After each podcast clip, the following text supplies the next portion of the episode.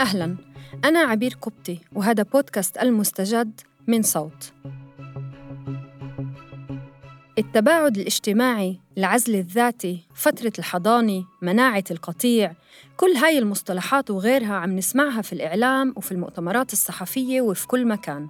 كلها مصطلحات جديدة دخلت على حياتنا ورح تبقى معنا لوقت طويل. اليوم رح نمر على هاي المصطلحات ونحاول نفهمها بشكل أفضل.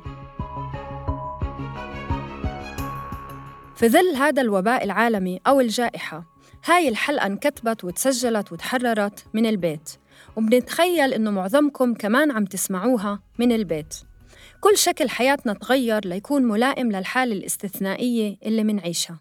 You have a role to protect each and every person that you interact with. We have a role to protect one another. It's why we are social distancing and you are social distancing. هذا كله اتباعاً لتوصية التباعد الاجتماعي social distancing. مصطلح جديد علينا شوي، بيعني تقليل التواصل مع الناس قدر الإمكان، العمل والدراسة من البيت، وقف الأنشطة والتجمعات، وبالتباعد لسه بيكون في مجال للتفاعل مع الناس التانيين بس مع حفظ مسافة محددة. التوصية هي بين 1.5 متر ل2 متر. يعني بيزبط بالتباعد الاجتماعي نطلع نشتري احتياجات، بس مش مفروض نسلم على حدا بالإيد، أو نروح على محل زحمة مليان ناس، أو نزور ناس ببيوتها ونعمل لقاءات اجتماعية. يعني منقدر نقول إنه التباعد الاجتماعي هو وقف لقاءاتنا مع الناس اللي خارج عائلتنا الضيقة اللي عايشة معنا في نفس البيت. وهذا بيوصلنا للمصطلح التالي، العزل الذاتي self-isolation. بالعزل الذاتي بتصير القواعد أشد، يعني منبقى بالبيت وما منغادره لأي سبب مهما كان، ولو كانت حالة طارئة كتير نلتزم بعدم التواصل الاجتماعي أبداً. اللي المفروض ياخدوا هذا الإجراء لمدة 14 يوم هم الأشخاص اللي ظهرت عليهم أعراض العدوى بفيروس كورونا وعم ينتظروا نتيجة الفحص الطبي أو فعلاً ثبتت إصابتهم. أي خرق لهالعزل ممكن يعرض الآخرين للإصابة، مشان هيك كمان بصير في إجراءات لحماية الناس من العدوى مثل الحجر كورانتين في حال كانوا الأشخاص عندهم احتمال الإصابة، يعني ما ثبت لسه ولكن هو احتمال وارد بسبب عودتهم من السفر أو مخالطتهم لأشخاص مصابين مثلاً. بهاي الحالة بينوضعوا بحجر صحي إما بالبيت أو بإحدى المرافق الطبية والحكومية لمدة 14 يوم، وداخل الحجر ما بيقابلوا أي شخص تاني ومش مسموح لهم يغادروه. ويمكن هون لازم نشرح ليش 14 يوم بالذات، وهذا بياخدنا لمصطلح فترة الحضانة incubation period.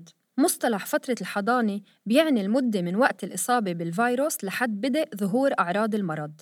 في هاي المرحلة الشخص ممكن يكون حامل الفيروس ويعدي آخرين بدون حتى ما يعرف. فترة حضانة فيروس كورونا بتكون ما بين يوم 1 و14 يوم. كل الإجراءات اللي حكينا عليها قبل من التباعد الاجتماعي والعزل الذاتي والحجر إما الناس في العالم أخدوها بإرادتهم أو فرضتها الحكومات عليهم من خلال إعلان الحجر الصحي العام. الحجر الصحي العام، لكن نضيف مع اتخاذ الإجراءات التي تضمن استمرار الاحتياجات الأساسية للمواطنين، اللي باش يمشي يشري الدواء ولا باش يمشي يشري قضيته من العطار وإلا من الخضار ولا حالة استعجالية مش يمشي للسبيطار يزم يكون، لكن ما يوليش مخالف للحظر. وبعد الحكومات اتبعت ما يعرف بالإغلاق الكامل لوك داون لضمان الالتزام بالحجر الصحي العام والتباعد الاجتماعي. ضمن إجراءات الإغلاق الكامل هو إغلاق المدارس والجامعات وجميع المرافق العامة ومعظم المتاجر، ومنع الناس من ترك منازلها إلا بحالات محددة مثل شراء المواد الغذائية أو الأدوية. الإجراءات أيضاً شملت غالباً منع الاختلاط في الشارع بين الناس وتحديد عدد اللي ممكن يجتمعوا في الأماكن العامة مع حفظ مسافة بينهم. هتغلق جميع المقاهي والكافيتريات والكافيهات والكازينوهات والملاهي والنوادي الليلية وأي ما يمثلها من محال ومنشآت تقدم أنشطة التسلية أو الترفيه. ده سيكون غلق كامل طوال هذه المدة، كما ستغلق أمام الجمهور جميع المطاعم وما يمثلها من محال ومنشآت تقدم المأكولات، على أن يقتصر العمل بها على خدمة توصيل الطلبات إلى المنازل فقط. كل هاي هي إجراءات غير طبية، ولكن بتحمي من انتشار الفيروس بسرعة وبتخليه تحت السيطرة. كلها بتيجي ضمن استراتيجية اسمها تسطيح المنحنى Flattening the Curve. المنحنى هو الرسم البياني اللي بيظهر علاقة عدد الإصابات مع الوقت اللي بمر.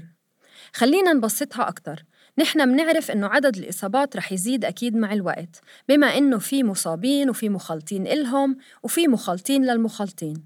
الحكومات بتعرف إنه ما في مهرب من زيادة الإصابات، بس بتحاول تتحكم بتوزيع هالإصابات على فترات زمنية متباعدة قدر الإمكان، تعطي حالها فرصة يعني وقت بين مراحل تفشي الوباء. وهذا كمان جاي من إدراك هالدول إنه قطاع الصحة عندها ما رح يقدر يدير الأزمة لو تفشى المرض بسرعة كبيرة، يعني كل الفكرة إنه تأجل ذروة التفشي قد ما بتقدر. تخيلوا معاي إنه في شخص مصاب بالعدوى ولسه ما بيعرف، وهذا الشخص خرج للشارع، مسك إيد باب العمارة وهو طالع ومسكها وهو راجع، ولما طلع خالط ناس تانيين وهدول الناس خالطوا ناس تانيين، وراح السوبر ماركت مثلاً أو ركب بالحافلة ولمس كتير أسطح، وأجا بعده عشرات لمسوا نفس الأسطح وهدول بعدين خالطوا ناس تانيين. فكروا قديش هذا الشخص الواحد اللي خالف تعليمات العزل هو ممكن نشر العدوى بين عشرات أو مئات خلال فترة قصيرة.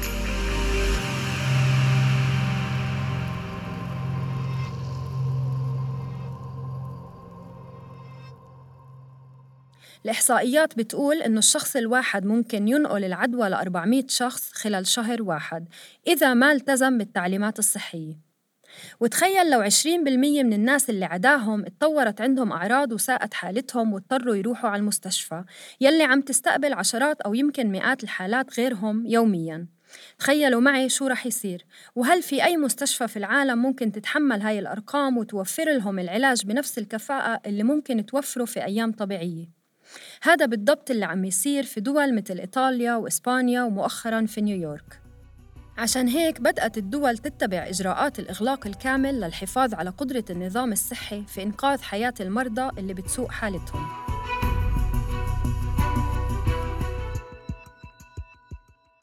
مقابل استراتيجية تسطيح المنحنى في استراتيجية مناعة القطيع Immuning the Herd. بعد مؤتمر صحفي لبوريس جونسون رئيس وزراء الحكومة البريطانية تاريخ 12 آذار مارس 2020، انتشرت الأخبار اللي بتقول إنه بريطانيا رح تتبع استراتيجية اسمها مناعة القطيع. وقتها طلع جونسون وحذر الناس وقال: الكثير من العائلات، الكثير جداً من العائلات ستفقد أحبائها قبل الموعد. More families, many more families are going to lose loved ones before their time.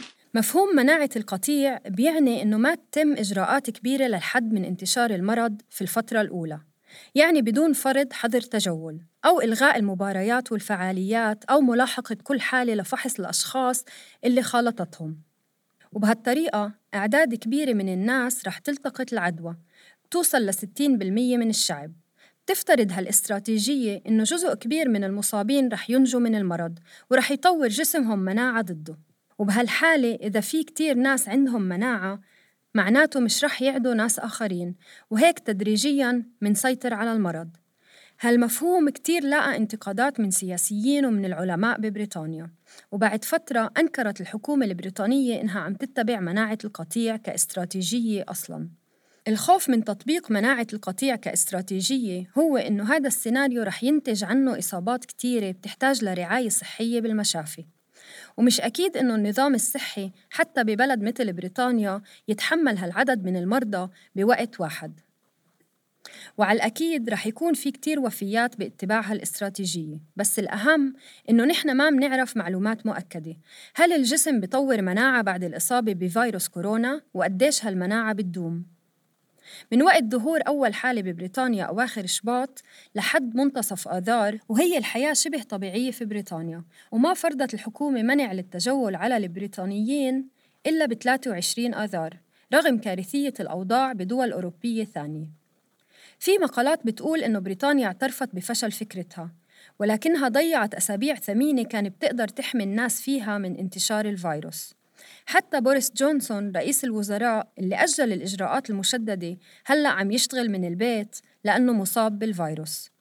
مهم جداً إنه نفهم المعاني للمصطلحات، بس مهم كمان نفهم المسؤولية الشخصية والجماعية لاتباع التعليمات عشان نعرف نحمي أنفسنا والناس اللي حوالينا ونتفادى انهيار المنظومة الصحية في بلدنا. خلونا نفكر فيها هيك، إذا كل واحد فينا اتبع تعليمات التباعد الاجتماعي والحفاظ على مسافة مع الآخرين ونصائح غسل الإيدين وتعقيم الأسطح والعطس أو السعال بالكوع، منكون هيك ساهمنا في الحد من انتشار الفيروس وحمينا كتير ناس معرضة للموت بسببه.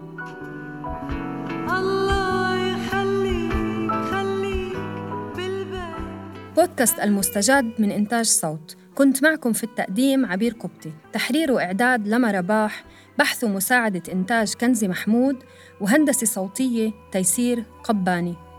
كونوا بخير وعافية.